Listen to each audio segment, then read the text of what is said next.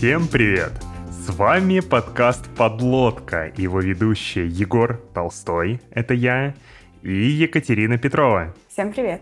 Если вы включили этот выпуск, вы уже знаете, о чем он. Кстати, не знаю, почему мы вообще каждый раз в подводках пытаемся какую-то загадку загадать тем, кто слушает, как будто они название выпуска не видели. Мне кажется, мы пытаемся сами немного просто разогреться, чтобы ну, настроиться на нормальные вопросы. И вот это время, где мы подводками тянем время, как сейчас, мы просто пытаемся войти в поток.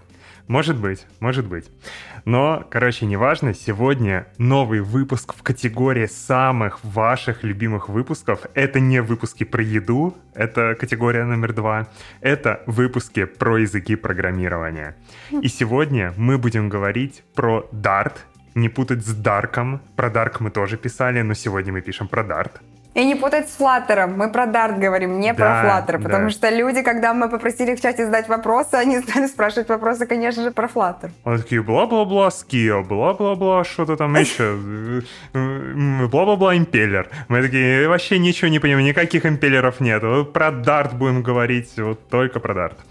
И в гостях у нас Слава Егоров, разработчик команде Дарта, лид нативного компилятора и, как Слава говорит сам, и швец, и женец, и на дуде и грец. Я понимаю, о чем ты говоришь. Привет, Слава. Привет. Доброго времени суток. Да. Расскажи, пожалуйста, немного о себе, потому что как тебя вообще занесло в разработку компиляторов? Часто это очень интересная история. Это сложный вообще такой вопрос. В разработку компиляторов меня занесло давным-давно, потому что я интересовался скриптовыми языками программирования. Я занимался разработкой собственного multi-user dungeon, если люди помнят такие слова. И мы туда встраивали Lua, скриптовый язык такой. И мне стало интересно, как все это работает внутри. Я очень заинтересовался, погрузился, и мне повезло, что я жил в Новосибирске тогда. Там есть очень хорошее место такое, ну, точнее, было, называется Excelsior. Я туда пошел работать во время своих студенческих лет, и вот оттуда, собственно, в компилятор и влился. Окей. После этого ты сразу пошел работать над Дартом или еще над чем-то успел поработать, вот, помимо Excelsior? После Excelsior я пошел работать над э, V8, это такой JavaScript движок внутри Chrome, нода и других вещей, которые используют JavaScript внутри, э, достаточно распространенный э, сейчас. Я работал над ним два года, а потом люди, которые создали движок V8, они решили, что хватит нам этим V8 заниматься, JavaScript — это тупиковая ветвь эволюции, э, и решили сделать свой собственный язык программирования под названием Dart — и я, собственно, с тех вот времен, через два года после того, как я начал работать над Вейтом, пошел заниматься дартом. То есть я занимался дартом уже, когда дарт только появился, с самых ранних его годов жизни.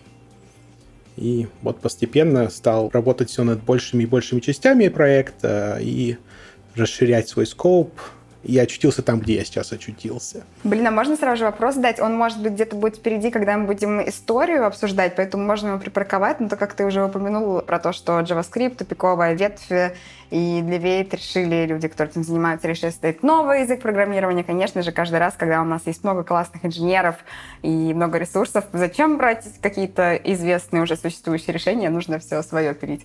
Почему не попытались э, что-то другое? Я не знаю, была ли вообще технически возможно именно замена JavaScript и тому, что, ну, в общем, чтобы решить те проблемы, которые он доставлял, вместо того, чтобы разрабатывать новый язык. Но, может быть, этот вопрос можно припарковать, я не знаю. Но я, пока чтобы его не забыть, я просто забуду иначе. Если Егор не возражает, я могу, в принципе, и рассказать и об этом. Давай, правда, да, давай, правда, раз Катя уже спросила, поговорим про историю и чуть-чуть просто поменяем последовательность. Мне замечательно. Окей, мне тогда тоже. Тут главное понять, что программисты, которые создают свои языки программирования, это обычно программисты э, с сильным чувством того, что они знают, как надо правильно делать все. И, собственно, вот э, люди, которые создали э, V8, они относятся к этой категории людей. Э, на самом деле, если посмотреть на их биографию, V8 для них была не первой, не второй, и, может быть, даже не третьей виртуальной машиной, над которой они работали. Главный программист V8, который, собственно, этот проект начал, Ларс Бак, датский программист, у которого очень длинный послужной список работы над виртуальными машинами. Он э, в 90-х годах работал над виртуальной машиной для Smalltalk, в стартапе в Силиконовой долине, или в Кремниевой долине, я не знаю, как вы предпочитаете. Этот стартап в свое время купила такая компания Sun Microsystems и использовала наработки, которые они там делали для того, чтобы создать JVM, и hotspot-компилятор, который, собственно, вытягивает всю интерпрайзную Java сегодня, без которого все давным-давно загнулось в 90-х годах. Вот. И он работал после этого над э, другими разными вещами. Он работал над стартапом, где он создавал э, Smalltalk машину для маленьких девайсов, Internet of Things. Хотя в то время, когда он над этим работал, по-моему, даже термина такого не было. И потом, когда Google задумал делать свой собственный браузер, его пригласили, чтобы он работал над V8. И он сделал V8. И, понятное дело, такой человек, у него есть сильное мнение о том, как правильно все надо делать. И вот поэтому он решил, что он знает, как надо делать языки программирования. Что, конечно же, в ретроспективе оказалось, что знать, как разрабатывать виртуальные машины и знать, как разрабатывать языки программирования, это две разные вещи. Ну, учатся люди на ошибках на своих. Поэтому, конечно же, для таких людей создание своего языка программирования, вместо того, чтобы что-то там лечить, чинить, как-то патчить, это путь, который они выбирают просто потому, что у них такой драйв внутри сидит, делать что-то новое, вместо того, чтобы чинить старое. Поэтому и появился язык программирования Dart. И, конечно, если мы посмотрим вот на те годы, когда Dart только появился, то вся вот эта история, которая у Ларса за плечами была, работа над Smalltalk, работа над Java, видны отголоски этого в дизайне языка программирования, который он создал. Потому что первые версии Дарта, нулевая и первая версия, они были больше похожи на такой Smalltalk с джавовским синтаксисом, чем на тот Dart, который мы имеем на сегодняшний день. То есть Dart версия 2 и Dart версия 3, которые только недавно вышли, они достаточно сильно отличаются от того, что Ларс задумал и создал 10-12 лет назад. Вот. По-моему, это отвечает на тот вопрос, который, собственно, Катя задала. Захотелось, потому что захотелось. Я, я поняла. А я попробую продолжить тогда Катин вопрос. Ты объяснил, почему начали делать свой язык, но каждый новый язык обычно начинают делать, чтобы устранить какие-то фундаментальные недостатки других языков, которые в этот момент есть. Вот какие фундаментальные недостатки и чего хотел решать Dart? Ну, как я уже сказал, люди работали над JavaScript. Э, на вебе JavaScript используется достаточно сильно. Все больше и больше строчек кода в приложениях. Приложения становятся все более монструозными. Их сложно разрабатывать, сложно поддерживать. Если посмотреть на какой-нибудь там Gmail или посмотреть на там все вот эти большие приложения, которые на вебе существуют, допустим, Google Docs и так далее, то у JavaScript была проблема, что такие приложения сложно писать. И Предлагались разные решения этой проблемы. Например, если посмотреть, что Google использовал, опять же, 10, 12, 15 лет назад, он использовал Clojure. Это и JavaScript, у которого в комментариях написаны аннотации типов, который какой-то сторонний компилятор проверяет и убеждается, что вы там не присваиваете собаку в кошку и не засовываете машину там в самолет, а все делаете, как типы обещают в программе. Но писать такой JavaScript не очень приятно, потому что ты что-то там в комментариях делаешь, э, это сложно читать, сложно поддерживать. Опять же, сторонний компилятор нужно использовать. TypeScript на тот момент еще не существовал. И поэтому возникла такая идея, почему бы не сделать язык программирования, в котором не нужно было бы в комментариях что-то там писать, который бы из коробки поддерживал аннотации типов, но при этом был бы достаточно близким по духу к JavaScript. То есть был динамически типизированным все-таки, чтобы можно было на нем быстро что-то прототипировать, чтобы у людей не возникла сложность перехода с JavaScript на такой язык программирования.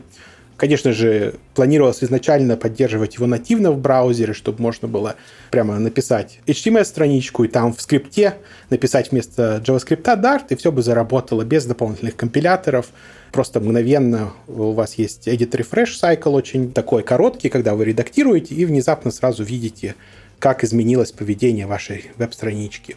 И э, этот язык бы отвечал одновременно двум категориям людей. Тем, которые хотят очень быстро прототипировать и писать очень быстро что-то, что работает, а также большим интерпрайзным командам, которые могут когда их приложение становится все больше и больше после начальной стадии прототипирования, они могут там начать писать типы внутри э, кода, и какой-то тулинг будет проверять, что эти типы все правильные, ну и так далее.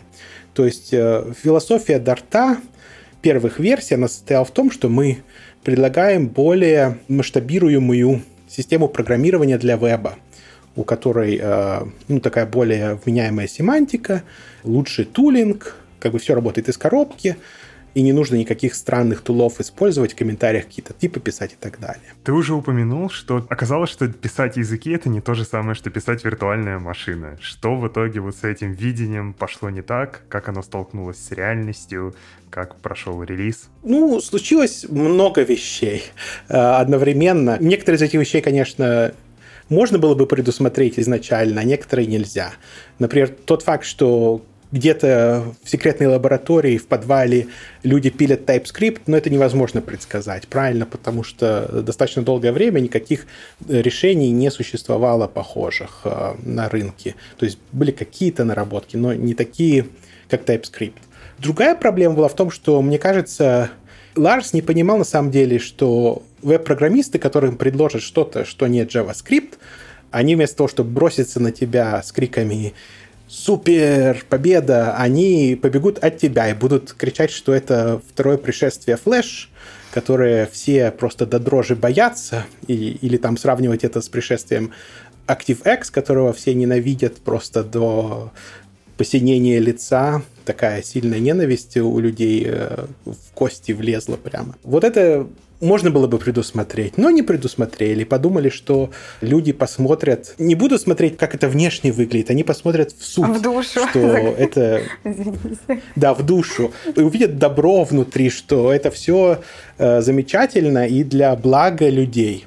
Но люди посмотрели только как бы... А внешне это как флеш, поэтому надо быстро, быстро бежать на Твиттер и писать, что это все очень плохо и что это должно умереть. Вот. И поэтому большая популяция веб-программистов как-то не решила пересесть на Dart. Маленькая часть людей, которые, собственно, увидели пользу от того, что Dart предлагал, они пересели и стали его использовать. И это включает, конечно, команды внутри Гугла и некоторые команды за пределами Гугла. Правда, некоторые из этих команд пытаются соскочить сейчас с Дарта. Например, мы все знаем такую команду Райк, которая достаточно сильно использовала Dart, э, там, не знаю, лет 5, 6, 7 назад, а сейчас пытаются слезть. Привет Евгению Коту, который точно будет слушать этот выпуск, я знаю. Да, Привет Евгению Коту. Да, я просто хотела прокомментировать. Мне супер удивительно, просто пока я слушала историю о том, что, понятно, Dart э, должен был решить все недостатки JavaScript, и при этом, ну, один из самых крупных в виде динамической типизации, и тем не менее в первой версии, да, была все равно динамическая типизация. Мне это так странно, но ты объяснила это. Ну, это, наверное, не вопрос, ты объяснила, что идея была, чтобы э, легко было перейти с одного языка на другой, да, потому что так бы вообще бы никто не перешел, это, типа, слишком другая парадигма. Короче, идея понятна, но даже это ретроспективно сейчас, смотря и видя, что статическая типизация, тем не менее, появилась, в общем, ладно. Это, я просто не смогла смолчать, это просто как сериал наблюдаешь какой-то. Можно сериалы не смотреть, в общем, на Netflix можно смотреть, как развивались языки программирования, какие ошибки совершали, и попкорном наблюдать. Ну, на самом деле, я хочу здесь прокомментировать одну вещь. Э, динамическая типизация, она в разных формах появляется. И, э, собственно, люди, которые Dart разрабатывали изначально, они считали, что динамическая типизация в той форме, в которой JavaScript ее имеет, когда у нас не просто можно в переменные положить разные вещи, но можно взять объект и начать там добавлять у него какие-то свойства, убирать эти свойства. Есть прототип chain, в который можно напихать своих методов там и так далее. Они считали, что такая динамическая типизация это слишком динамично. И нужно немножко более статично относиться как раз к таким вещам, как что вот у нас есть класс, и у него есть методы, и нельзя просто взять и метод удалить или добавить у класса. А то, что у нас в переменные можно разные вещи засовывать, это более-менее нормально. Поэтому и э, динамическая типизация осталась, но сделали ее более такой вменяемой. Собственно, пофиксили эту проблему JavaScript, а не то, что полностью убрали динамическую типизацию. Окей. А насколько при разработке первой версии учитывались потребности каких-то команд внутри Гугла на тот момент? То есть, условно, были ли команды такие заказчики языка ради решения проблем, которых он писался, или adoption начался только после того, как вы первую версию выпустили, и тогда уже какие-то команды заинтересовались? То есть был ли какой-то боин изначально от кого-то? Я, если честно, не помню. Я в то время был э, крестьянином, которому сказали, вот у нас есть э, язык программирования, для которого надо сделать виртуальную машину. Вот тебе э, C++ кодовая база, давай, има тыга, има тыкветой, копай ямы отсюда и до заката. Я этим занимался. А всякие такие высокоуровневые разговоры по поводу того, что вот есть заказчик, а вот есть там какой-нибудь VP of Engineering, надо с ним перетереть и решить, что вот он пересядет на наш язык программирования. Я в таких не участвовал тогда вещах. А, для меня это было только начало моей восхождения по карьерной лестнице, так скажем. Мне нравится ремарочка тогда и легкая улыбка. Ну, сейчас я как-то более э, вовлечен в такие обсуждения и в решение таких вопросов.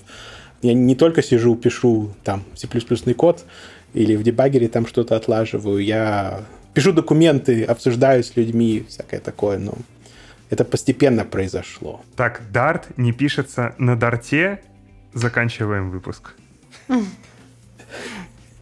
Части дарта пишутся на дарте. Виртуальная машина написана на плюсах в основном. У дарта есть, э, как сказать, парсер, который, собственно, разбирает его, э, ну, синтаксическое дерево строит, всякое такое. Он написан на Дарте. И много тулов написано на Дарте. Но ядро, вот, которое, собственно, Dart исполняет, конвертирует машинный код, это на C++ написано. Это из-за того, что так исторически сложилось, или по причине того, что нет смысла, допустим, переписывать на Dart, потому что в производительности там все равно не выиграет и в каких-то других э, моментах? Исторически сложилось. Если бы была возможность, я бы переписал э, и большую часть ядра с плюсов на Dart. Вот как, допустим, если мы смотрим, что произошло в мире Java, где там появился Graal и всякое такое, там что получается, что ядро все равно какое-то плюсовое, но при этом много компиляторной инфраструктуры для JIT и так далее, она пересела на, э, собственно, на Java, и на Java пишется. Окей, Вышла первая версия Дарта. Оказалось, что разработчики принимают его не так, как хотелось бы, но какой-то adoption все-таки начинается, и команды начинают его использовать. Что происходило дальше? Происходило дальше много разных вещей. Мы пытались э, добиться того, чтобы Dart встроился, собственно, в Chrome, точнее сказать, в Chromium, то есть в open source кодовую базу, из которой, собственно, Chrome собирается чтобы люди могли использовать э, Dart напрямую в браузере без э, конвертации в JavaScript или без использования нашей специальной сборки, которую мы называли Dartium. То есть у нас была специальная сборка Chromium с виртуальной машиной Dart внутри, которую люди использовали при написании приложений для отладки, для того, чтобы у них был очень быстрый цикл разработки, когда они просто редактировали код и видят, как он работает без компиляции мы пытались это встроить, пытались, но потом постепенно оппозиция со стороны основной команды Хрома, она все возрастала и возрастала, и стало понятно, что это не судьба у нас оказаться в Хроме. И это было примерно 2014-2015 год, когда ну, стало совсем очевидно, что это не случится. Мы стали искать, куда бы нам деться после этого, что бы нам делать. И было много разных экспериментов – но внезапно случилось то, чего мы не ожидали. Внутри самой команды Хрома была маленькая группа очень таких э, сеньорных инженеров, которые там работали с самого начала, занимались, собственно, рендерингом и там layout engine внутри хрома. И они задались таким интересным вопросом. Если взять веб и выкинуть из него обратную совместимость, насколько быстрым у нас получится сделать такой как бы обрезанный браузер, который вместо того, чтобы исполнять веб, который мы знаем, что веб имеет очень э, глубокие исторические корни, э, вот если все эти корни обрезать и создать как бы светлый веб будущего, насколько быстрый браузер и насколько легковесный браузер получится.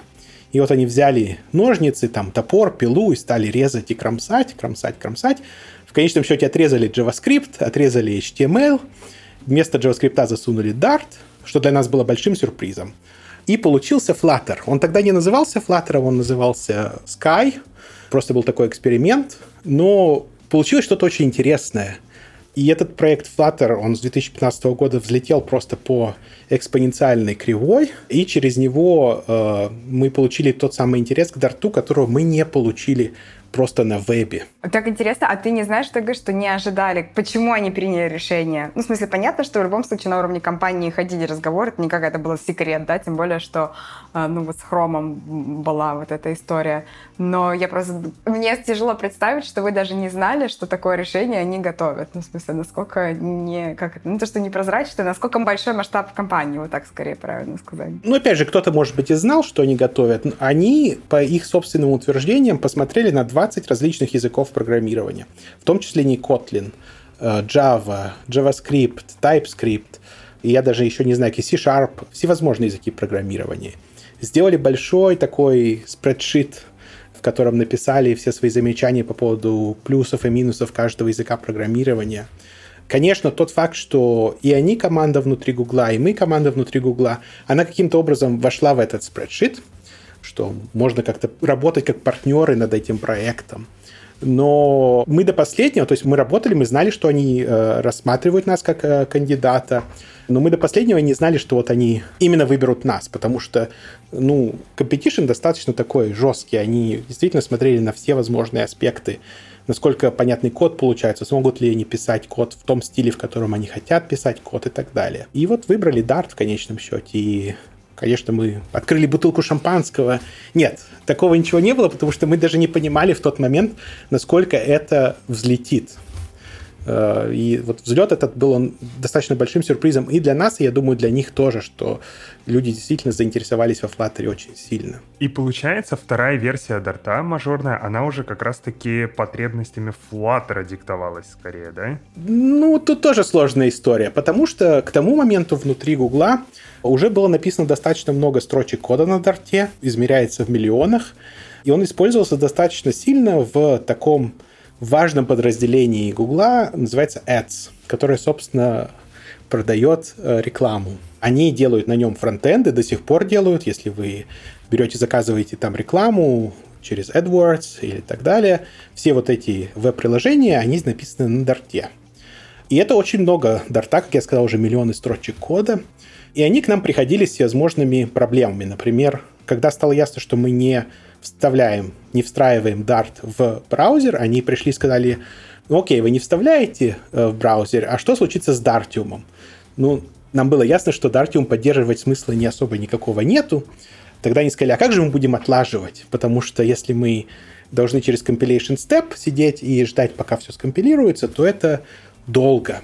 И мы стали смотреть на возможные подходы к решению этой проблемы, и нам стало ясно, что тот подход компиляции Дарта в JavaScript, который мы использовали до этого, он не будет э, масштабируемым для их использования, потому что Dart компилировался как бы в предположении закрытого мира, то есть это когда целиком все приложение подается на вход компилятору, он там сидит, долго смотрит на это приложение, пытается понять, как там всевозможные типы текут через программу, какие переменные, какие значения принимают, и потом выдает ну, наиболее оптимизированный код. Но это занимает достаточно долгое время. А в девелопменте хочется, чтобы ты поредактировал один файл, нажал на кнопку, и твоя страничка обновилась, и было видно, что изменилось. Чтобы ты мог там потестировать что-то очень быстро. Нужно делать тогда, что называется, модульную инкрементальную компиляцию.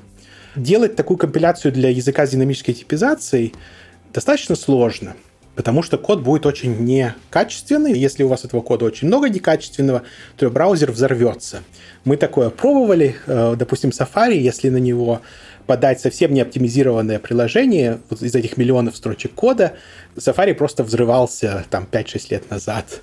У него случились out of memory и так далее. И тогда мы решили, что нужно делать оптимизации. А что нужно для оптимизации? Для оптимизации нужно статические типы. И поэтому Tar 2, он скорее не флаттерные нужды, а как бы покрывал, а вот внутренних вебных разработчиков. И то им не типы нужны были, а отладка. Ничего себе, вот это неожиданный факт. Потому что я как раз, ну, как бы тоже там перед подкастом что-то освежала в памяти и думаю, такая, а, добавили типизацию все-таки. А теперь оказывается, что потребность была совсем другая изначально. Это очень интересно. Ну, как всегда случается, покрываются многие потребности, но основной двигатель действительно был, чтобы во время разработки можно было компилировать быстро и модульно, инкрементально. То, что потом стал код более как бы качественный от того, что все теперь статически типизировано, приятный это бонус. как бы угу. да, приятный бонус, эффекты второго порядка. Были, конечно, люди, которые говорили, мы любим статическую типизацию, чем сильнее, тем лучше. Они потом отпраздновали такое изменение тому моменту все изначальные дизайнеры языка, они уже соскочили, собственно, с этого дизайна, потому что они поняли, что их идея о том, как язык выглядит, они не соответствуют тому, куда язык двигается. Они решили, что а мы пойдем что-то другое делать. А другие люди продолжили, и люди, которые продолжили, они более относятся к статической типизации с пониманием. То есть, э, допустим, лид команды разработки языка, у него такой сильный хаскельный бэкграунд. И понятно, что человек с хаскельным бэкграундом, он в статической типизации достаточно хорошо понимает. Окей. Было что-то еще во втором дарте из э, серьезного, помимо добавления типизации статической? Там были разные улучшения. То есть 2.0 — это вот чисто такая переход на новую систему типов. Добавили дженерики для методов, потому что раньше были дженерики только для классов, потому что, опять же, разработчики, которые разрабатывали Dart изначально, они считали, что дженерики вообще сложная фича. Э, обожглись на Java с вайлдкардами, там, со всем вот этим, э, и считали, что, ну вот, лист чего-то там это полезная фича, надо дать людям, а когда начинается уже там функции с э, генеричными параметрами, это уже сложно понять людям, не надо им давать таких фич. Понятное дело, когда мы переходим на статическую типизацию, без дженеричных методов э, сложно становится, потому что вроде как дженерики есть, а дженеричных методов нету. Поэтому добавили это. И так вроде больше ничего в 2.0 особо не было такого. Была достаточно основательная смена фундамента у дома, потому что осознали, что если делать большие изменения в языке, то нужно для этого иметь инфраструктуру, которая позволяет команде, которая занимается разработкой языка, делать такие изменения быстро.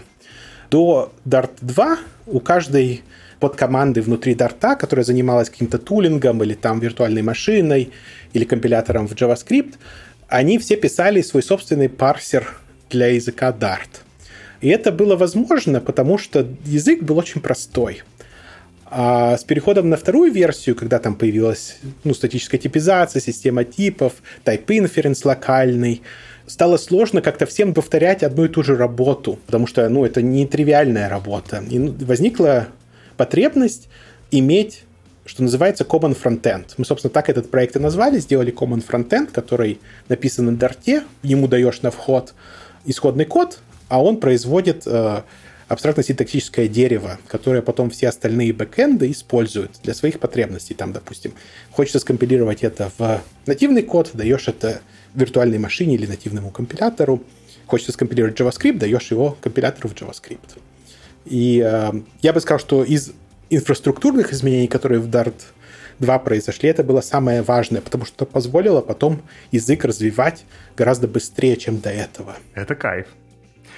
А что происходило тогда после второго дарта? То есть следующие релизы, было ли что-нибудь еще такое же, не знаю, монументальное, по сути, полная переделка языка, или дальше такое же, скорее, инкрементальное развитие идей, которые появились во втором дарте? Сначала делали маленькие вещи, то есть, допустим, э, к тому моменту уже много людей использовало Flutter, и во Flutter люди строят э, деревья виджетов, просто пишут код, который с помощью конструкторов создает представление как бы этого дерева виджетов, которое потом Flutter рендерит.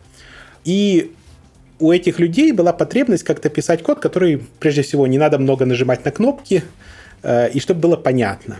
И было две проблемы. Одна проблема, что надо постоянно писать new перед вызовом конструктора, и мы этот new убрали. То есть можно просто написать имя конструктора, и вызывается конструктор, создается объект. Это убрало достаточно большое количество визуального шума из э, флаттеровского кода. Другое изменение было то, что мы добавили, что мы называем э, collection literals, э, литералы коллекций. В других языках это иногда называется collection comprehension или что-то такое, когда можно написать, допустим, литерал для списка, а внутри этого литерала можно написать цикл, который кладет элементы в этот список, или можно написать if, или spread, там три точки написать, и который просто возьмет другой список и вставит в середину этого списка. Потому что, опять же, люди строят вот эти деревья, и в этих деревьях часто появляются списки виджетов. И вот стало удобнее писать такой код, который строит списки виджетов разнообразного вида. Но уже к тому времени стало также понятно, что вот мы сделали это большое изменение, перешли от динамической типизации к статической, осталась маленькая штучка, которой люди жалуются – а именно, что у нас есть null. Достаточно много людей говорили, почему бы нам сразу еще и не сделать ненулабильный язык программирования, в котором люди не могут использовать null просто так, чтобы... Мне, мне понравилось про маленькую штучку. Да, э, фигня все лишь null есть у нас, это мелочи. Около мелочи нулевая, да, практически. Люди часто недооценивают сложность изменений, потому что они говорят, вот э, вот вы сделали такой большой breaking change, почему бы к этому большому breaking change не добавить еще breaking change? Но только люди, которые, собственно, работают с языком и которым нужно, э, собственно, планировать, как миграция пройдет, понимают, насколько это сложно и большое вложение средств и времени, чтобы весь код смигрировать для каждого breaking change.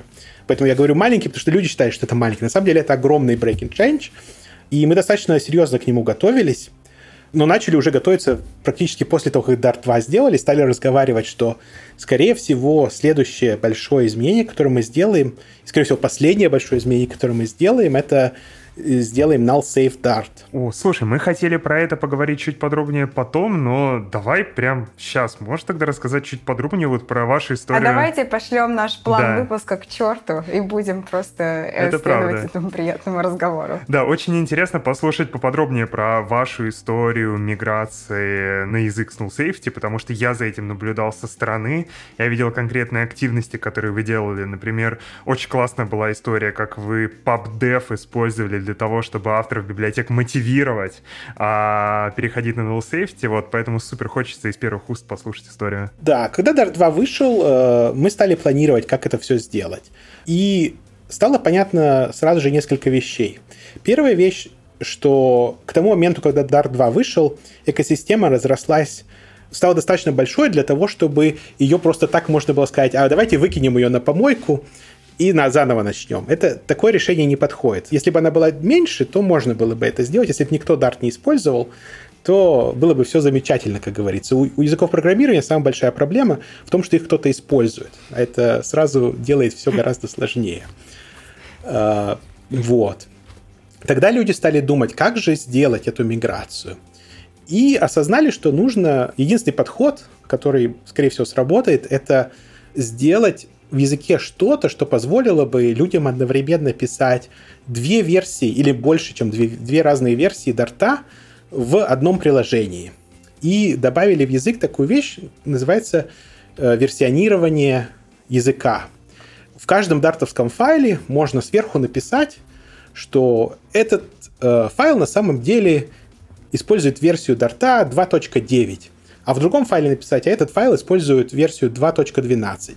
И в зависимости от того, какую версию дарта ты включаешь в конкретном файле, ты такую версию получаешь. То есть компилятор поддерживает не одну версию, а множество версий. И, собственно, решение с миграцией такое, что ты все файлы, которые ты не хочешь мигрировать, ты каким-то образом, допустим, с помощью комментария, и либо на уровне пакета в PubSpec, где описывается, какие у тебя dependency, какие версии, ты говоришь, а вот этот пакет использует версию Дарта меньше, чем 2.12. И если версия меньше, чем 2.12, то ты можешь писать старый Dart без null safety. А если версия больше, чем 2.12, либо равна 2.12, то это у тебя null safety. Ты не можешь просто так, допустим, если у тебя есть э, переменная, в которой может содержаться null, ты не можешь просто так взять и написать вызвать метод foo на этой переменной, потому что тебе компилятор скажет, а там может быть null. Тебе нужно сначала проверить на null или пометить, что это переменная не нулабильная, убрать там вопросительный знак, потому что по умолчанию все переменные не нулабильные. Собственно, это было такое главное изменение, которое мы сделали. Заложили платформу для миграции, э, версионирования языка. А потом мы стали планировать, как, собственно, потянуть за собой экосистему. И как э, ты уже упомянул, мы добавили, допустим, на PAP наш э, менеджер пакетов, где у нас все пакеты лежат, такую вещь, которая говорит, а вот у вас счет вашего пакета, там 120 очков из 130 возможных. Или там 10 очков из 130 возможных. И давать людям очки за то, что они, допустим, смигрировали на null safety, что они форматировали код, написали тесты и так далее. И с помощью вот этих очков мотивировать людей тянуть экосистему. Как оказалось, люди действительно любят зарабатывать очки несмотря на то, что это какое-то такое абстрактное что-то. Причем, заметим, это не от нуля до 100, а, по-моему, сейчас от нуля до 130, потому что, когда люди обсуждали это, они думали, если сделать от нуля до 100, то люди всегда будут хотеть 100. Но оказалось, что сколько ни сделай, люди всегда будут хотеть максимум. И достаточно быстро внешняя экосистема, она подтянулась за, там, буквально за несколько лет, ну, может быть, даже меньше, чем, за, может быть, за год подтянулось. Собственно, все популярные пакеты вообще смигрировали за полгода, по-моему. И потом остальная экосистема подтянулась где-то за год-полтора. Внутри Гугла мы до сих пор мигрируем, потому что кода очень много, и э, так просто людям внутри Гугла нельзя сказать, что а мы вот выключаем э, версию, которая не поддерживает, э, ну, то есть мы, мы убираем поддержку не null safe кода, все, привет, нельзя потому что очень много кода, который должен продолжать исполняться. Поэтому миграция идет еще. А вот мне интересно, вы какие-то данные собираете о использовании ну, каких-либо фич, в том числе null safety? В общем, если у вас какие-то данные, пусть из IDE, пусть из запросов, в общем, на основе этих данных какой сейчас процент проектов переехал на null safety? Есть какие-то числа? Числа какие-то есть, но я э, такие числа не запоминаю. Я знаю, что большая часть людей пересела. Порядок. Окей, окей, окей, это уже... 90%, так скажем. А, ну окей, не, это... Есть... Пока ты рассказывала, я все вспоминала, э, по-моему, в C-Sharp тоже, когда вводили э, референс, ну, null safety, референс nullable types, там тоже... Я пошла даже, пока ты рассказывал, я пошла читать, вспоминать, там не подход не с файлами был, но тоже они какую-то вот эту историю про то, что они подготовили платформу э, для постепенной миграции. Вот, я только потерялась немного в таймлайне, какая из этих обновлений произошла раньше. Я хотела спросить, как ты вдохновлялись ли вы, может быть, их опытом, или они, наоборот, вдохновились вашим. Но я тут в таймлайне потерялась, поэтому сори. Мы достаточно часто смотрим на C-Sharp, потому что у них достаточно большая экосистема. Они null safety, по-моему, сделали до того, как мы ее сделали, но они до сих пор не смигрировали, потому что у них экосистема слишком большая для этого. Э, в какой-то момент достигается просто критическая масса, и невозможно сделать такое массивное изменение языка, когда ты просто говоришь, вот, надо мигрировать и тянуть за собой экосистему, потому что есть какой-то процент, который не потянется. И у нас, поскольку экосистема, ну, достаточно большая, но не настолько большая, чтобы вот тот процент, который не потянется, он на что-то повлиял. А у C-Sharp экосистема заметно больше, и то, вот, если у них не потянется какой-то часть экосистемы, то это смерти подобно. Поэтому они, по-моему, до сих пор не, не сказали, что вот мы отключаем предыдущую версию. Да, и поэтому они какую-то другую фичу прямо откатывали. Я помню, я уже забыла все, но выпуск просто помню, там был тоже удивительно. Комьюнити не приняло, и типа удивительный кейс, что они прям обратно откатили, сказали, все, не будет этого. Ну, я не помню, что именно. Ну и черт с ним, выпуск не про C-Sharp. Давайте про Dart дальше. Было ли что-то в Дарте третьем, помимо null safety? Я помню, что вы еще рекорды и pattern matching тоже завезли в третий Дарт. Да, завезли три фичи рекорды, pattern matching и э, class modifiers. Я помню, эта страшная табличка по Твиттеру ходила, сколько теперь модификаторов у классов в Дарте и какие комбинации их дикие бывают. Очень много. Ответ такой. Очень много комбинаций. Давайте начнем с рекордов и паттерн-матчинга. Рекорды и pattern matching, они служат такой морковкой. Null safety это как бы э, плетка, а pattern matching и рекорды это морковка, потому что ну, если не дать людям морковку, просто сказать, что мы у вас что-то забираем, а мы у людей забираем возможность запускать старый код, который не написан в null safety языке, потому что мы отключаем все версии языка до, э, до 2.12. То есть, если у вас 2.11, код не запустится на третьем дарте. А если 2.12 с null safety, то запустится. По это дело люди не любят, когда у них только забирают и ничего не дают взамен. Поэтому мы решили дать людям взамен то, что они очень просили достаточно долгое время, и то, что мы понимали, что мы им должны дать, э, это, собственно, pattern matching и рекорды. Поскольку в большинстве, что называется, современных языков программирования pattern matching есть, и люди говорят, вот в Kotlin есть, вот в Java даже завезли скоро или скоро завезут, а, а у вас все еще нету. Поэтому мы поднапряглись и в третью версию включили, собственно, pattern matching. Ну, а рекорды включили, потому что люди тоже спрашивали. Мы хотим писать без декларации классов, просто что-то, допустим, вернуть два значения из функции. А сейчас приходится, допустим, возвращать список, и в списке непонятно, может быть, два различных типа, тогда надо список объекта возвращать, как-то это все не статически типизировано. И мы сказали, окей, даем вам рекорды. То, что мы называем рекорды, в Dart на самом деле в других языках называется tuple. А, на тот случай, чтобы, если вы другие языки используете, было понятно, о чем мы говорим. Вот. А класс модифайеры завезли, потому что э, для паттерн матчинга нужно делать, э, что называется, sealed э, иерархии классов, когда у нас известно, сколько какое-то конкретное количество подклассов у какого-то класса есть, и больше нельзя добавить подклассов. Мы называем это sealed системой, sealed э, hierarchy. И э, когда добавили вот этот один модификатор, решили, а почему бы не добавить еще другие модификаторы, которые люди всегда тоже просили. Допустим, люди пишут какую-то библиотеку, которую куча людей использует. И они хотят себе на будущее облегчить разработку этой библиотеки, изменения в этой библиотеке. А для этого они должны запретить людям, допустим, расширять тот класс, который предназначен только для использования как интерфейс. Или наоборот, запретить использовать какой-то класс как интерфейс, если от него нужно только наследоваться. И раньше это невозможно было сделать. Можно в комментариях написать, пожалуйста, не наследуйтесь от этого класса. Но этого никого не остановило бы. И поэтому дело, когда ты потом меняешь этот класс, это ломает всех потребителей, которые от тебя отнаследовались. И от этого улучшать библиотеки, которые в центре самой экосистемы сидят, и на них все завязано, было очень сложно. А с модификаторами классов это стало проще, потому что теперь можно их понавесить в правильных местах, и э, люди не могут отнаследоваться, если этот класс не предназначен для наследования. И какие там еще модификаторы есть? Там на самом деле добавили достаточно ортогональные модификаторы, но если о них как бы просто на них смотреть и не думать о том, что они означают, выглядит очень страшно. Там добавили модификатор, который позволяет тебе сказать, это интерфейс или не интерфейс, то есть можно сказать, это интерфейс. Добавили модификатор, который может сказать, что этот класс предназначен для наследования, base называется, добавили модификатор, который говорит, от этого класса нельзя наследоваться и нельзя его реализовывать, называется final. Ну и, собственно, sealed добавили. И все. Больше особо ничего не добавили. Просто добавлены модификаторы в очень ортогональной как бы такой конфигурации, поэтому можно сказать abstract interface class, а можно сказать просто abstract class, а можно сказать interface class. То есть много разных вариаций, но они все что-то означают разное. Окей, но а, собеседование Dart-разработчикам вы усложнили неплохо так. Нужно многомерную матрицу просто рисовать, э, и вот, и там ответы будут. Канонический вопрос на собеседовании, надо говорить, что линия партии предписывает не использовать эти модификаторы там, где они не нужны. И в большинстве случаев они не нужны. Только если у вас есть там 500 разработчиков или библиотека, которую использует миллион человек – тогда они нужны. А если вы там делаете какое-то быстрое приложение на коленке, то эти модификаторы использовать себе вредить только.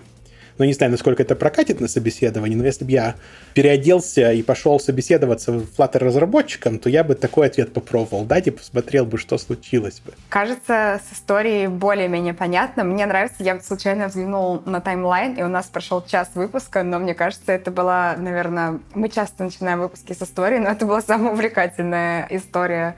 Но можем теперь перейти дальше, ну и подытожить, и как-то описать текущее состояние, философию языка сейчас. И у меня есть такой емкий вопрос, э, Слава, тебе как раз, чтобы ну, ты мог все нам это рассказать. Как бы ты описал Дарт человеку, ну, текущую версию Дарта, который о нем вообще никогда ничего не слышал. И о Флаттере тоже, и вот о всем-всем-всем там рядом.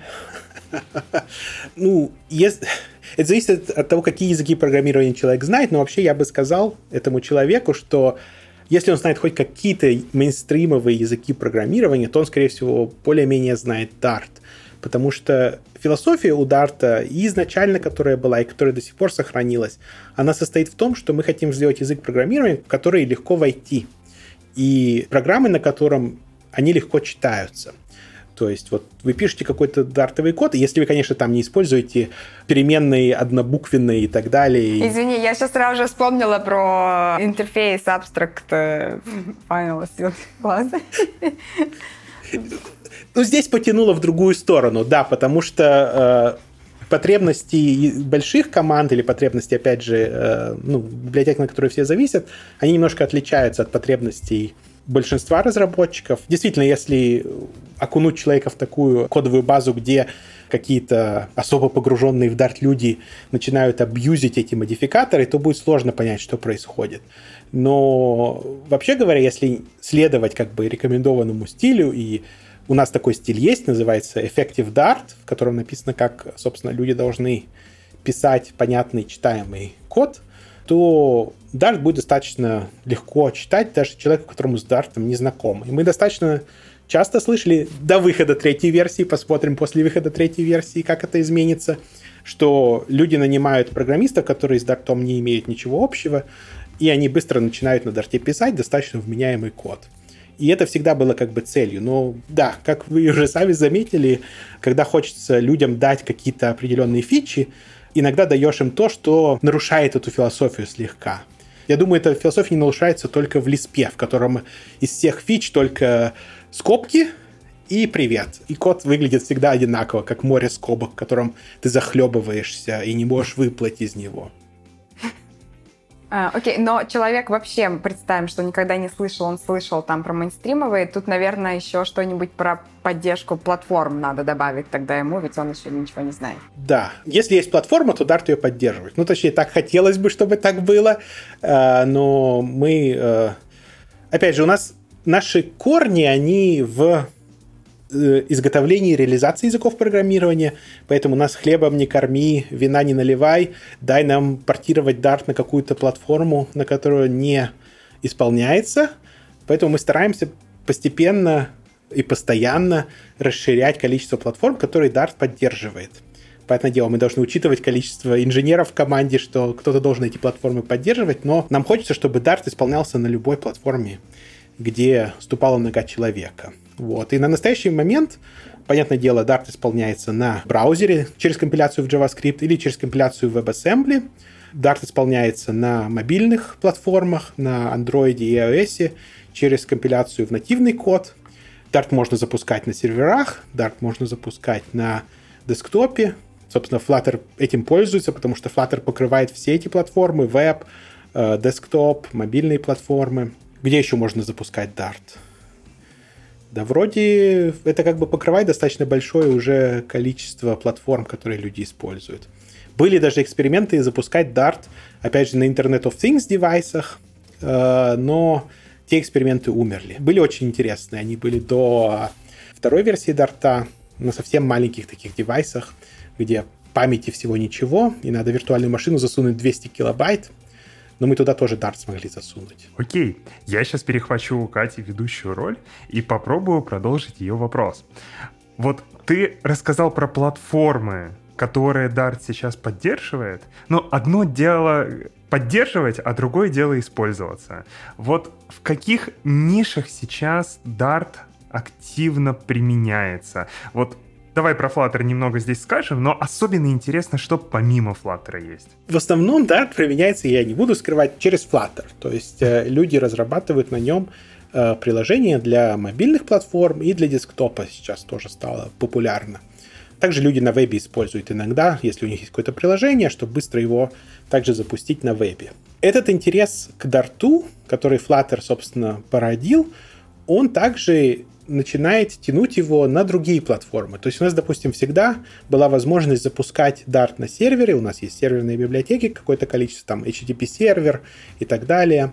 Они никогда не пользовались особо большой популярностью. Но эта популярность растет постепенно, потому что люди, допустим, хотят писать full stack приложение на Дарте, когда вот у вас и клиент на Дарте, и какая-то часть сервера тоже на Дарте написана. И если посмотреть на конференции, которые комьюнити Flutter организует, то видно, что на них больше и больше становится докладов, которые, собственно, описывают full stack Dart, когда пишется целиком все приложение на Dart. Внутри Гугла Dart используется в основном, опять же, на мобильных платформах и на вебе через э, Angular Dart. Это версия Angular, которая написана на Dart. Она имеет общие корни с Angular, но достаточно сильно разошлась в том, как она выглядит с текущей версией Angular, которая на TypeScript написана. Есть определенное использование Dart на серверах, но это все такое скрытое и никому не видное. Нишевое мы это называем, нишевое.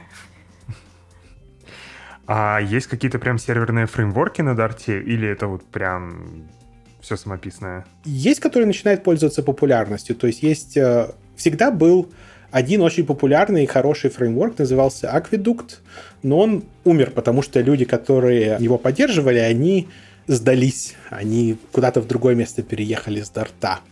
Но поскольку, опять же, комьюнити растет, спасибо Flutter, э, появились люди, которые перехватили эту эстафету, и сейчас есть несколько соревнующихся фреймворков. Там есть, допустим, фреймворк называется ServerPod, есть форк этого акведукта, который ну, начинает, опять же, приобретать какую-то популярность. Ну, а совсем простые приложения можно писать вообще без фреймворков, поэтому у нас есть встроенный там HTTP сервер, на котором можно что-то простое написать, если не нужно сложного. А, кстати, можешь еще чуть поподробнее рассказать про историю с э, Angular Dart? Dart Angular. Angular Dart. Angular Dart. Как Angular Dart. Да, вот, на, опять же, насколько я помню историю, что было open source доступное всем решение, тот же в самый Райк, по-моему, им пользовался, но в какой-то момент вы решили остановить публичное развитие, но продолжаете использовать внутри. Что произошло, как так? История это очень покрыта завесой тайны, но, но я могу ее приоткрыть немножко. Как всегда произошло то, что недостаточно ресурсов делать все, что хочется изначально мы как-то пыта... давным-давно, я когда говорю изначально, это означает давным-давно, у нас было какие-то партнерские отношения с командой, которая разрабатывала сам Angular, и мы пытались как-то сделать так, чтобы э, из одной кодовой базы получался и Angular TypeScript, и Angular Dart.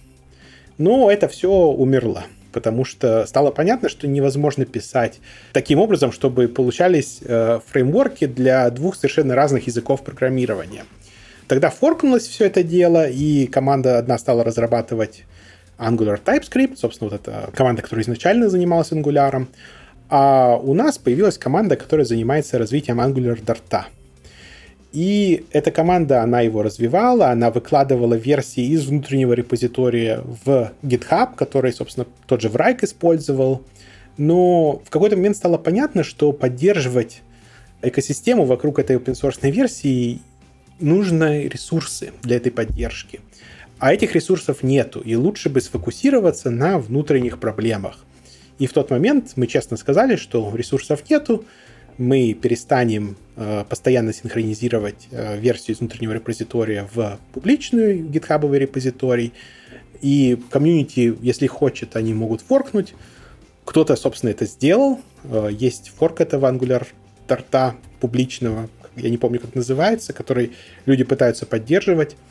А внутри он продолжает развиваться и использоваться. А есть какие-то, может быть, ты знаешь, крупные кейсы помимо Гугла использования Дарта на фронтенде вот сейчас, которые еще живут? Есть но у меня внезапно вылетело из головы название, что означает, что есть его один, который я знаю большой кейс использования. Есть один большой, сравнимый с э, Райком по размеру, то есть много-много-много тысяч строк кода, но так, по-моему, по мелочи. То есть угу. основное использование, оно, конечно, идет через э, Flutter Web.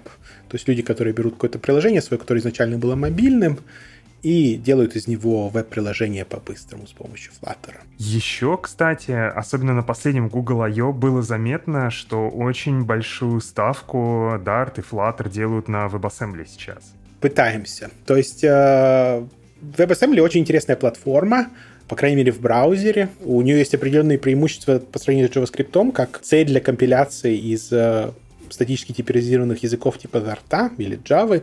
И с появлением э, нативной встроенной поддержки сборщика мусора, нам стало интересно посмотреть, сможем ли мы реализовать вот эти преимущества, увидеть их в цифрах. То есть, если мы скомпилируем Flutter Web приложение в WebAssembly, будет ли оно быстрее запускаться, будет ли оно быстрее исполняться. И мы на настоящий момент, то есть если, если пойти взять э, последнюю версию Flutter, то с помощью публичных флагов э, в command line можно скомпилировать WebAssembly и запустить это в браузере, посмотреть. Видно, что что-то улучшается, что-то ухудшается. То есть э, работа еще требуется над этим, чем мы, собственно, и занимаемся. Предлагаю тогда перейти к ключевым особенностям языка. Мы уже затронули null safety, да, когда мы говорили про историю, про паттерн матчик немного поговорили, но предлагаю так к началу вернуться и давайте немножко про компиляцию все-таки поговорим. Вообще во что компилируется и каким образом? Окей. Okay. Компилируется, как я уже сказал, во много разных вещей. Э, компилируется в JavaScript, WebAssembly для исполнения в браузере, а также компилируется в нативный код. Мы поддерживаем все наиболее распространенные платформы. Это означает, мы поддерживаем э, ARM, 64-битный ARM, Intel, опять же, 32-битный, 64-битный, Risk 5 поддерживаем тоже. на таких платформах, как iOS, Android, Linux, э, Mac, э, Windows. То есть все чаще всего используемые платформы мы поддерживаем. Мы можем исполнять, если мы говорим о нативном исполнении Dart, мы можем его исполнять в режиме JIT-компиляции, когда вы просто берете сорцы, засовываете их в виртуальную машину, и она начинает там молотить и исполнять вживую э, этот Dart. Когда Dart таким образом исполняется, его можно, допустим, hot reloadить, чем, собственно, Flutter и пользуется. То есть можно сказать, а вот мой код на самом деле поменялся, э, пожалуйста, обнови представление этого кода внутри живой виртуальной машины без потери состояния. То есть, если у вас там отрендерился какой-то UI, и хочется изменить, допустим, одну функцию, которая меняет как э, кнопка, что кнопка делает, то вы можете просто эту функцию отредактировать, сказать виртуальной машине, пожалуйста, перечитай код, и она этот код перечитает, и без потери состояния, без как бы потери UI, просто изменится поведение этой одной кнопки. Этот режим, он поддерживается только в JIT режиме. Когда вы готовы приложение свое релизнуть, задеплоить куда-то, вы берете нативный AUT-компилятор, который компилирует приложение в полностью в машинный код, в исполняемый бинарник, по сути дела, и делаете этот исполняемый бинарник и можете его деплоить. Вот это, собственно, основные виды исполнения дарта, которые у нас поддерживаются. А есть вот вообще, может, еще какие-то особенности этой виртуальной машины, ну, помимо того, что она умеет в режиме JIT компиляции работать? Все виртуальные машины, если на них посмотреть под определенным углом, они все похожи друг на друга. Поэтому как-то мне сложно назвать какие-то особые особенности. Но я бы сказал, что Hot Reload это одна из особенностей. То есть тот же JVM, он поддерживает определенные вещи, которые позволяют вам сделать что-то похожее на Hot Reload через uh, JVM TI интерфейс, но когда посмотреть, как э, Instant Run работает на андроиде, через какие э, люди приходится прыгать барьеры и как Hot Reload работает в Дарте, то оказывается, что у нас как-то все проще. Но в основном потому, что мы контролируем весь стек от э, начала и до конца. То есть и свой компилятор, и своя виртуальная машина, и свой парсер для Дарта. И все эти компоненты, они работают в унисоне, чтобы предоставить людям вменяемое, быстрое edit refresh cycle. Окей. Okay. Следующая тема, о которой мы всегда говорим, когда мы пытаемся перечислить фичи языка, какие-то особенности, это, естественно, система типов. Вот. Здесь, опять же, буду одинаково банально вопросы задавать. Может, есть ли какие-то особенности в ней, можно посравнивать с мейнстримовыми языками, так слушателям будет максимально просто сравнить в голове. Я бы сказал, что основной особенностью, которая действительно отличает Dart от э, многих мейнстримовых языков, э, состоит в том, что у нас дженеричные типы реифицированы.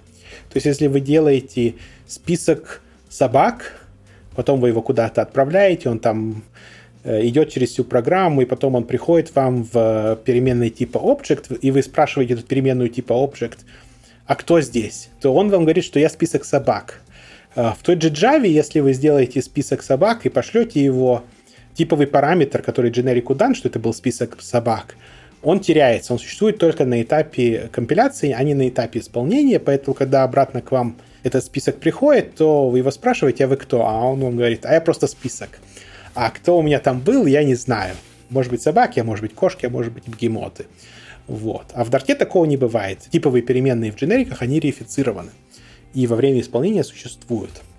Это, я думаю, что единственное важное отличие от других мейнстримовых языков программирования, потому что все остальное как бы более-менее такое же. То есть есть классы, они везде есть классы, классы можно наследовать, есть окей, супер, можно реализовывать интерфейсы, есть методы и так далее и тому подобное. То есть это все одинаковое более-менее в большинстве мейнстримовых языков. Ну да, мы возвращаемся к философии. Ты же сказал, что язык, который, в общем-то, если вы знаете мейнстримовый, это вы уже знаете, поэтому логично, что так. Кстати, есть ли поддержка алгебраических типов данных? Егор, тебе же сказали, просто читать будет, просто читать.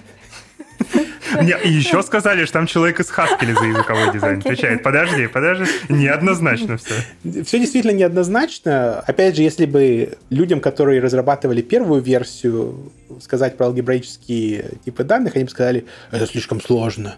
А, но понимание, что это несложно, и это важно иметь в языке, оно пришло как-то людям сейчас. И а, Нету очень красивого синтаксиса для их создания, но с появлением паттерн-матчинга, понятное дело, нужно иметь что-то как алгебраические типы данных, потому что хочется паттерн-матчить. И вот эти sealed class hierarchies, они, собственно, позволяют вам моделировать то, что ADT позволяет моделировать в языках с более нативной поддержкой.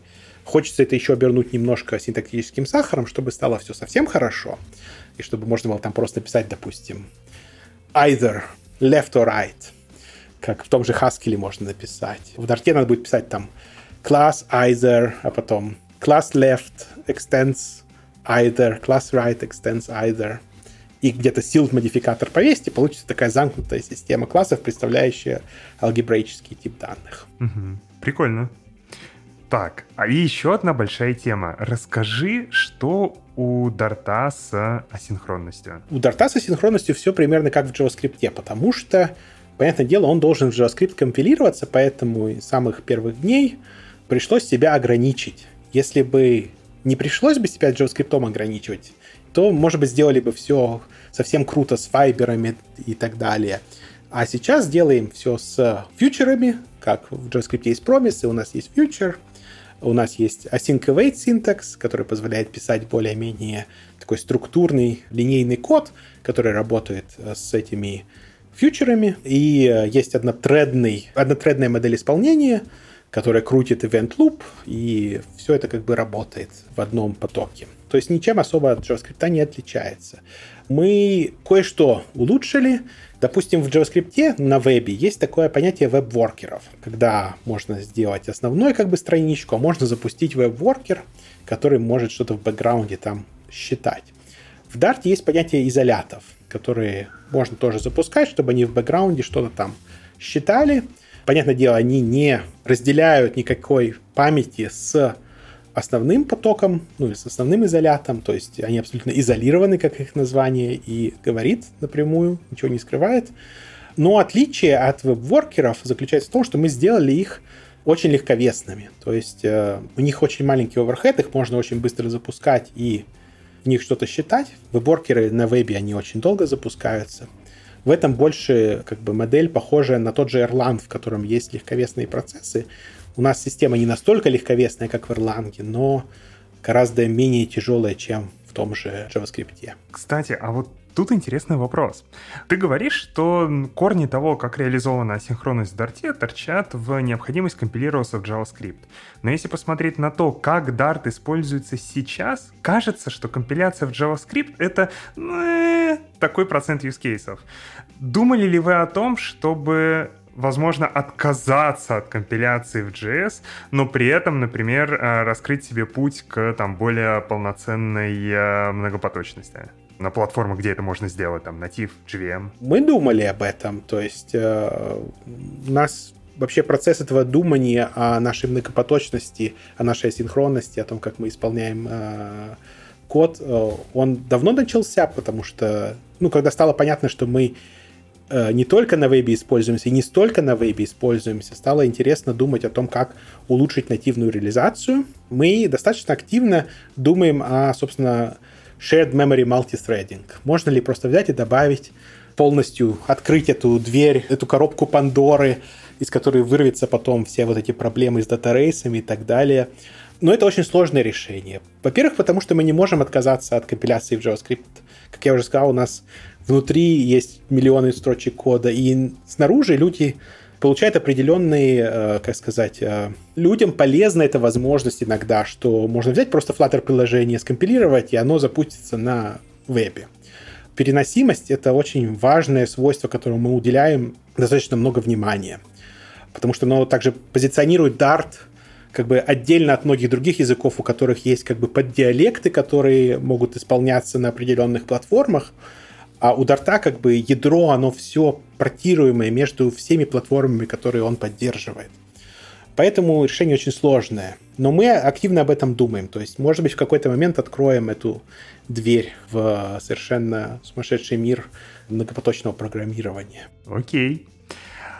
Еще интересно послушать твой взгляд на то, а какие у Дарта, по твоему мнению, самые слабые стороны. И можно с двух сторон посмотреть.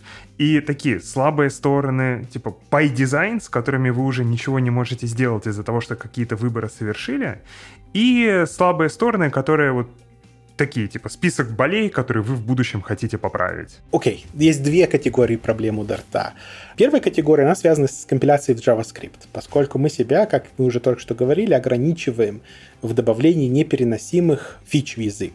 То есть, если бы у нас не было компиляции в JavaScript, мы бы давно бы уже, скорее всего, добавили какие-нибудь файберы, там легковесные потоки бы, может быть, даже полностью shared memory multithreading добавили бы. Потому что люди спрашивают про это, и мы тоже хотели бы это добавить. А, но компиляция в JavaScript нас ограничивает. И это одна из э, слабостей. То есть все, что JavaScript не может выразить, или все, что JavaScript плохо поддерживает, нам надо как-то думать, сможем ли это мы добавить, или как-то сбоку мы это добавляем и так далее. Другая проблема заключается в исторических решениях, которые были приняты еще во времена Dart 0, о том, допустим, как выглядит синтаксис у языка. То есть у нас синтаксис основан на языке C более-менее, ну или на Java, когда типы у переменных, они идут перед именным переменной, функции объявляются без специального ключевого слова, как в некоторых языках программирования, там надо написать fun или еще что-то такое. И это накладывает определенные ограничения на то, какие синтаксические фичи мы можем в язык добавить. То есть э, в том же Kotlin или Swift есть такая фича trailing closure, иногда она называется, когда можно после функции написать замыкание, которое выглядит как будто это просто блок кода с э, фигурными скобками. И это позволяет делать очень красивые DSL. В Dart эту фичу очень сложно добавить, потому что возникают э, проблемы с грамматикой, которые не возникают ни в Swift, ни в Kotlin, потому что они выбрали другой э, синтаксис декларации функции, другой синтаксис объявления типов переменных. И э, такие проблемы вот есть у Дарта, что сделать его языком для написания DSL очень сложно, как раз из-за вот этих э, решений, которые были приняты 12 лет назад, о том, что надо делать C-подобный синтаксис. Оказывается, C-подобный синтаксис — это не очень хорошая идея, если хочется делать DSL потом. Окей. Еще что-нибудь приходит на ум из слабых сторон? Я бы сказал, что это две самые такие большие э, проблемы. Люди хотят делать DSL, это, это известно всем. Люди не хотят писать код, люди хотят писать одно слово, и чтобы оно означало целую книгу. И они привыкли к тому, что можно создать какие-то вот эти как бы библиотеки, которые имеют очень э, нечитаемый иногда API, но если, если насобачиться, то он выглядит родным, что можно писать SQL, который прямо погружен э, в синтаксис твоего языка программирования, надо писать там какие-то строчки, как внутри строчки сидит SQL синтаксис, а прямо ты пишешь там селекты всякие на э, уровне языка самого, и благодаря фичам богатым вот этого языка, а он магическим образом работает. В Дарте это не так-то просто. И, конечно, это накладывает ограничения на то, какой категории программистов мы можем этот язык предложить. Потому что есть категория программистов, которые, как только они видят, что такое невозможно, они, а, пш, я пойду писать на скале, дальше в скале все можно так написать, что никто кроме меня не поймет, и зашибись. Окей. Давай немного поговорим про экосистему. У разных языков линия между тем, что пишется в корных библиотеках команды разработки языка, а что отдается на откуп сообществу, вот эта линия находится в разных местах. Где она у Дарта? Что в ваших стандартных библиотеках? У нас есть, на самом деле, два понятия здесь, э, или даже больше, чем два, но у нас есть понятие, собственно, core libraries — это те библиотеки, которые вы получаете, если вы устанавливаете Dart SDK и просто запускаете голую виртуальную машину, в ней уже есть какие-то встроенные библиотеки, они умеют там работать со списками, хэш-таблицами, умеют HTTP запросы делать или HTTP сервер запускать с файлами и так далее. То есть какие-то базовые вещи. Это, собственно, core libraries. Потом есть вокруг этого облака пакетов, которые мы поддерживаем. То есть на пабе мы публикуем там пакеты для, допустим, билд-система это пакет, э, или там пакет для платформенно независимой работы с HTTP запросами, то есть не просто нативный HTTP запрос, но еще на вебе, допустим, HTTP запрос, или там HTTP запрос через Objective-C API NS э, URL Session, я не помню, как он называется, но вот то есть такой есть пакет, который предоставляет платформенно независимый доступ ко всем вот этим платформенно зависимым способам делать HTTP-запросы. И мы такие пакеты поддерживаем сами в команде. Э, или там пакет для работы с протобаф сериализации и десериализации, или JSON сериализации и десериализации. А потом вокруг этого всего уже пользовательская экосистема, которую мы сами напрямую не поддерживаем, а люди делают. Как решать, какой пакет мы поддерживаем, а какой кто-то другой должен поддерживать, это очень сложно. Мы в свое время написали очень много пакетов, и их со скрипом поддерживали, и потом где-то 3-4 года назад мы решили, что мы умрем, и нас раздавит весом этих пакетов, поэтому мы много пакетов просто сказали, мы не поддерживаем, будем поддерживать только те пакеты, которые действительно либо совсем ядро, то есть э, обычный человек не может написать, или напишет так, что будет э, плохо, а все остальное мы отдаем людям, то есть какие-то не знаю, форматы сериализации, которые два человека в мире хотят использовать, или там виджет календаря, который чисто конкретный. Вот такие вещи мы не поддерживаем напрямую. А можешь тогда, ну вот чтобы, окей, про экзотические кейсы понятно, да, я про XML хотела пошутить, про экзотический формат, который нужен да, двум человекам. Ну, как в Kotlin Serialization XML тоже парсинг не поддерживается. А, та же история. Вот, а может тогда, чтобы понять тоже масштабность и жирность комьюнити, может быть, э, перечислить там парочку-троечку каких-то самых значимых проектов как раз там. Скорее, да, больше не про экзотичность сейчас вопрос, а про какую-то массовость, да, какие-то там проекты, которые стали, ну, вот таким уже входит в набор э, джентльменский разработчика на Дарте. Неважно, под какую платформу. Ну, допустим, если мы смотрим на Flutter, опять же, когда о Дарте говорим, мы говорим Dart подразумеваем Flutter, мы говорим Flutter подразумеваем Dart. Но мы держались до конца выпуска практически, чтобы Да. Э, там, допустим, есть несколько популярных решений, как э, менеджить стейт внутри приложения. Есть несколько очень распространенных пакетов. Один называется там провайдер, один называется riverpod, один называется блок. Эти имена ни о чем никому не говорят, если вы не погружены в Flutter экосистему. Но это пакеты, на которые практически любое приложение на Flutter зависит. Есть пакеты, как сказать, допустим, пакет для платформенной независимой работы с HTTP. У нас есть свой, а есть э, китайская комьюнити разработала другой вариант, называется DIO который наворачивает вокруг нашего пакета всякие аннотации, там, а, встроенный парсинг разных JSON-форматов там и так далее, декларативные какие-то API. Э, на него тоже много чего зависит. То есть вот есть всякие такие вещи.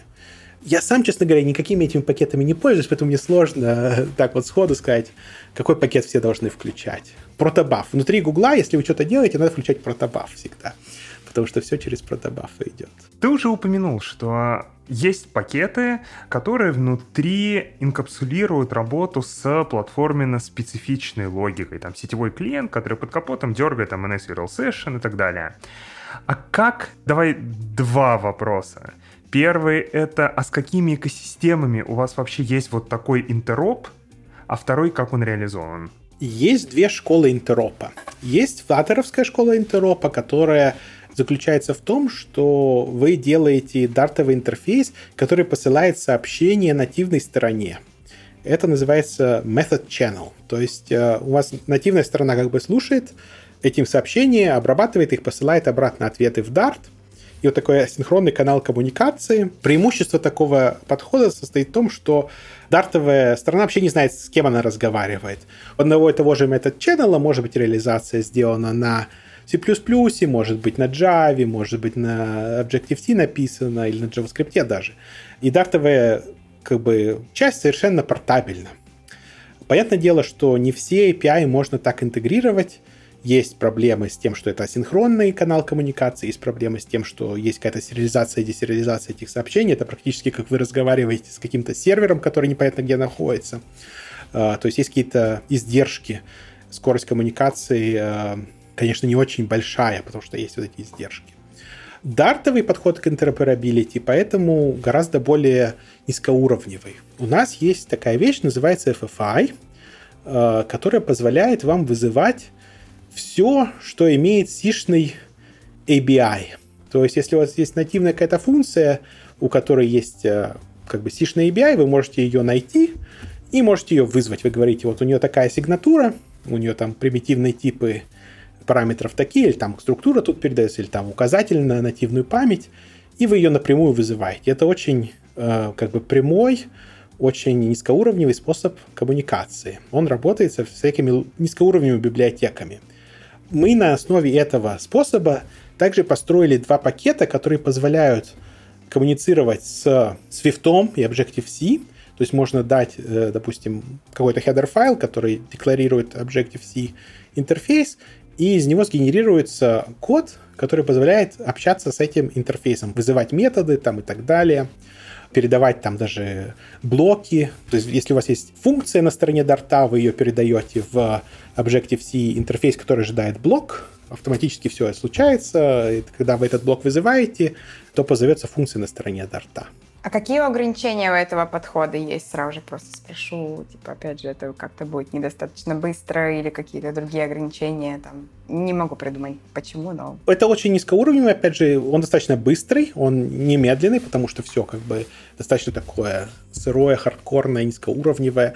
Основное ограничение состоит в том, что у торта и у того же там Swift или Objective-C, C++ или у C разные подходы к многопоточности. Dart, он все думает в терминах изолятов, один поток исполнения, а у э, нативной стороне многопоточность встроенная. Поэтому, если вы в ситуации, когда нативный код хочет позвать Dart из каких-то потоков, о которых Dart ничего не знает, то нужно посылать сообщения, нужно переходить на синхронную коммуникацию. И для этого, опять же, у нас есть встроенный механизм, когда можно сказать, вот мы слушаем, вместо того, чтобы мы синхронно получали ответ от нативной стороны, мы магическим образом конвертируем эти вызовы в посылку сообщений. Это основная проблема, основная как бы слабая сторона. Но с ней ничего не поделаешь, потому что ну, разные подходы к многопоточности. И опять же, возвращаясь э, к отматывая это назад, э, э, у нас есть также пакет, который на основе низкоуровневого вот этого foreign function интерфейса через GNI позволяет нам общаться с Java. То есть, если у нас есть Android-приложение, мы хотим вызвать метод какого-то класса синхронно или там сделать что-то еще на стороне Java, можно вот этому пакету сказать, хотим вызвать вот этот класс. Он сгенерирует дартовый код, который через низкоуровневый интерфейс, через GNI позовет методы на стороне Java. Опять же, здесь хоть и у нас и низкоуровневая реализация, издержки накапливаются, потому что нужно сначала выйти из дарта в нативный код, а потом из нативного кода через GNI попасть в Java. Много этих прыжков через э, границы виртуальных машин, они, конечно, накапливают издержки, поэтому если очень много таких вызовов делать, то можно видеть, что не очень они быстрые всегда. А вот этот сгенерированный, допустим, свифтовый Objective-C-шный код, насколько он таким идиоматичным с точки зрения этих языков получается? Вы вообще пытаетесь ли вы его делать таким более идиоматичным для потребителей? Мы пытаемся делать дартовый код, потому что наши потребители э, дарт-программисты, ага понятное дело, что они хотят а, ну, получить дартовый интерфейс, который ну, понятным образом для них выглядит. А этот код на Swift, Objective-C, который мы генерируем, он обычно просто как glue-код. И его никто особо читать не должен. Поэтому мы достаточно сырой код генерируем. Да. Угу. Какие IDE чаще всего используют для работы с дартом? Опять же, можно про Flutter и про другие кейсы. В основном используют VS Code и IntelliJ. Или там Android Studio используют, конечно, если Android приложений разрабатываются. Но вот VS Code и IntelliJ различные варианты это самое э, основное. У нас есть э, LSP сервер, который, то есть Language э, Server Protocol. Э, если у вас есть любимый редактор VI или Max, или я даже не знаю какие, Helix, какие хипстерские слова тут можно упомянуть. Если он умеет говорить LSP, он может предоставить completion, форматинг и так далее, как бы из коробки. И, собственно, есть люди, которые в VI пишут, и у них все работает благодаря этому. А насколько, вот мы уже про это немного говорили, но все-таки, насколько вообще живая и активно развивающаяся экосистема от комьюнити? То есть, опять же, два бывают состояния. Бывает, что все уже в целом написано, все пакеты основные есть, оно как-то живет, мало что нового появляется, но она полная, или она продолжает резко-резко расти, много-много нового появляется постоянно. Вот что у вас? У нас, я думаю, мы еще в стадии развития находимся, потому что, опять же, угу. лет пять назад мы почти умерли, не знаю, там не пять, конечно, семь, может быть. Время летит очень быстро, я уже забыл, когда Flutter вышел. А сейчас мы все еще продолжаем расти. То есть, как я уже сказал, если посмотреть, что люди э, представляют на комьюнити-конференциях, а я считаю, это достаточно хороший индикатор того, что происходит в комьюнити, что люди организуют конференции и что на этих конференциях представляют, то видно, что появляется интерес и к full-stack Dart, появляются библиотеки для работы на сервере, для библиотеки для работы с базами данных на сервере. Есть люди, которые интересуются, допустим, написанием игр на Дарте, делают для этого тоже какие-то библиотеки, встраивают Dart VM не только во Flutter или в сервер, а берут там, допустим, у них есть какой-то игровой движок, туда засовывают Dart VM. Достаточно, как бы, ну, активно развивающаяся комьюнити у нас. Okay. В завершении тогда хотелось бы поговорить немножечко про будущее Дарта именно, не Дарта. Про Flutter мы когда-нибудь сделаем обязательно отдельный выпуск. Давайте опять вернемся к Dart. А может, не сделаем, да. Давайте опять... Подожди, ты про Qt сначала обещала Да, да, у меня в бэклоге... Сначала Qt, мы потом решили Flutter, по всем пройтись э, фреймворком для десктопной, во-первых, разработки, ну, кроссплатформенной, и на десктоп немного сфокусироваться, да, поэтому у нас замечательный выпуск впереди. Вот, а давайте немножко поговорим про будущее. А, расскажи, пожалуйста, какие основные изменения виднеются на горизонте. А еще у меня такая привычка ужасная задавать два вопроса сразу, но я это объясняю тем, что я даю гостю возможность выбрать, с какой ему стороны лучше ответить. И я вспомнила, что в самом начале выпуска у меня еще был вопрос про то, как именно принимаются эти решения. И ретроспективно мы уже посмотрели, да, там, почему типизация появилась, почему то-то. Ну, команда меняется, времена меняются. Поэтому подытожу два вопроса. Какое будущее и как именно пришли ну, вот, э, к этим решениям, там, внедрить такие фичи или не внедрять их и тому подобное. Окей. Okay. У меня тут есть ручка, я когда несколько вопросов сразу задают, я записываю себя на руке, Ура, наконец-то не... гостю не отказывается, а только мы с ним в синергию входим. Супер. На самом деле, вот этот, э, как сказать, крещение огнем, у нас структура команды прошла во времена э, перехода с Dart 1 на Dart 2. Я бы сказал, что во времена Dart 1 у нас была достаточно авторитарная модель эволюции языка, когда главный дядя сказал, как надо делать, и все сразу же бросились исполнять приказания. Но, понятное дело, тогда язык шел только в том направлении, который конкретный человек видел. Если у человека есть на глазах шоры какие-то, то, может быть, он шел, шел вперед и потом упал с обрыва, потому что не заметил, что там обрыв. А во время перехода на Dart 2 мы перешли к такому более дискуссионному подходу к эволюции языка, когда у нас сформировалась команда, которая занимается, собственно, дизайном языковых фич, которая достаточно много понимает в языках, у которых у всех есть опыт. Это разный опыт, то есть, допустим, лид у этой команды, у него достаточно сильный бэкграунд в Haskell, как я уже упомянул, но там есть люди, которые работали на более мейнстримовых каких-то языках, у них есть experience, есть, допустим, человек, который занимался эволюцией JavaScript, в старые времена, то есть он понимает, как работает этот процесс. Есть человек, который был когда-то профессором в одном местном университете, он просто занимался теоретическими основами программирования, то есть у него очень сильное понимание, как писать спецификации, как э, все эти фичи на уровне формального описания взаимодействуют друг с другом. И есть какие-то люди в этой команде, которые более вообще прагматичные, которые у них, может быть, нету такого бэкграунда академичного, но они чувствуют нутром, как и что хотят люди, и они, допустим, идут, смотрят на существующий код. У нас есть, допустим, э, написанные тулы, которые скачивают из нашего репозитория, из PubDev, все пакеты, парсят весь дартовый код, который там есть, и анализируют, э, какие паттерны там появляются. И вот люди смотрят, э, как бы занимаются дата-майнингом на информации, которую этот тул производит, и могут фидбэк э, дать о конкретных фичах. И вот сформировалась такая команда, они достаточно хорошо все работают друг с другом, уважают друг друга, и они сидят и много разговаривают друг с другом. У них работа состоит в том, чтобы сидеть и разговаривать. О, это про нас с Егором чисто. Да, им, им надо тоже, может быть, подкаст организовать про это все дело, записывать все их обсуждения. И они, собственно, решают, как и куда идет язык. Эту команду можно спрашивать, и ей можно давать фидбэк какой-то.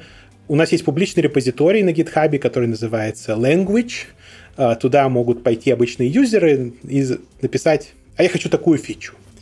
И в ответ они могут получить развернутый ответ, почему эта фича невозможна.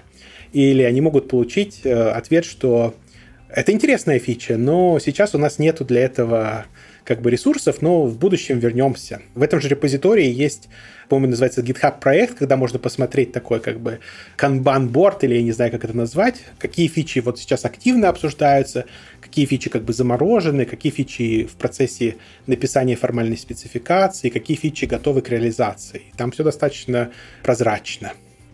И э, вот это, собственно, то, что касается языка программирования самого.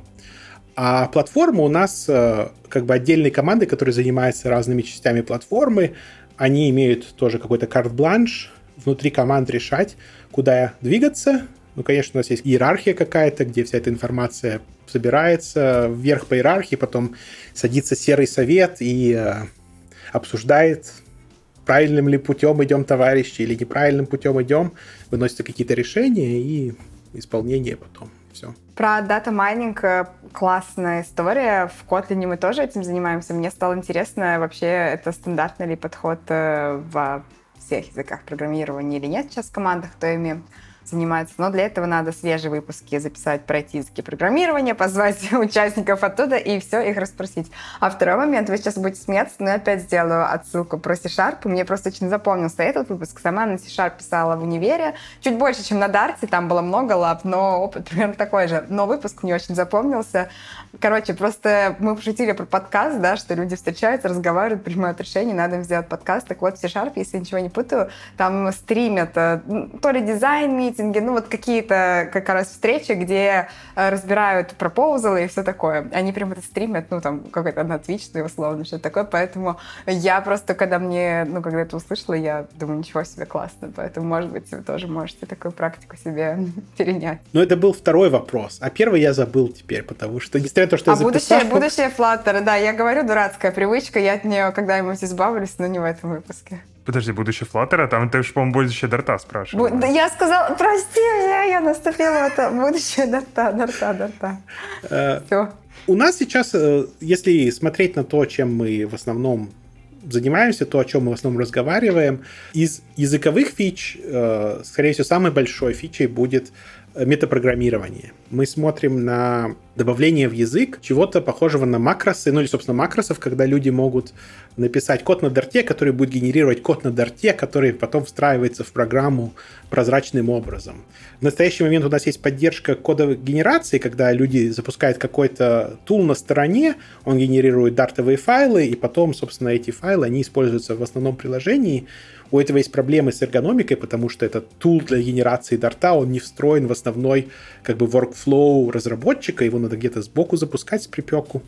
И хотелось бы, чтобы вот просто в нормальном тулчении существовала поддержка как бы генерации дартового кода, который бы сразу же встраивался в приложение и исполнялся. Это бы закрыло у нас э, проблемы, допустим, сериализацией, потому что люди хотят очень легко работать с разными форматами данных, но они не хотят писать сериализацию, десериализацию, они хотят, чтобы они повесили где-то аннотацию, и бум, сериализация, десериализация случилась. У нас есть тулы для этого, десериализация случается, но для этого надо запустить кодогенерацию на стороне. А хотелось бы, чтобы ничего не надо было запускать, а просто магическим образом все появлялось бы. И макросы решают эту проблему. Но с макросами очень много вопросов. Например, э, а не станет ли все очень медленно? Потому что вот люди напишут там бесконечный цикл, и у вас э, ваша IDE зависнет просто. Или там, вот, сгенерировался этот код, а куда его положить, чтобы люди могли его отлаживать, чтобы люди могли, если они кликнули на какой-то кросс-референс в IDE, чтобы они приземлились в этом сгенерированном коде и поняли, откуда он получился и что он делает. Пытаемся решить эти проблемы разными способами. Если получится, то, может быть, через год можно записать подкаст от метапрограммирования в Дарте. Если не получится, ну что ж. Мы Это ты бьешь по больному. Блин. Наша мечта уже, я не знаю, три года записать выпуск про метапрограммирование в целом и посравнивать разные подходы к макросам в разных языках, поговорить про аннотации, компиляторные плагины. Короче, все способы метапрограммирования разобрать с примерами из разных языков мы не можем найти гостя. Полиглота такого, метаполиглот нам нужен. Да, любой гость хочет поговорить про то, как в конкретном языке работает. Мы, типа, условно, с Тонским хотели записаться, но он такой, «Эх, готов на прокложу. Вот. Ну, хочется про все.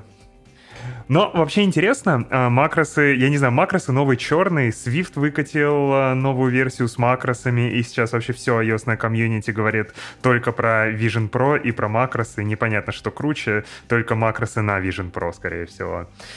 Еще, кстати, из возможных ограничений и сложностей, кажется, макросы сильно усложняют IDE-шную поддержку, особенно то, что вы LSP предоставляете, как там с макросами работать, непонятно. Да, и мы думаем, что мы нащупали правильный подход, потому что, допустим, есть системы, в которых, как вы уже упомянули, используются компиляторные какие-то плагины, которые мутируют внутреннее представление, которое компиляторы используют.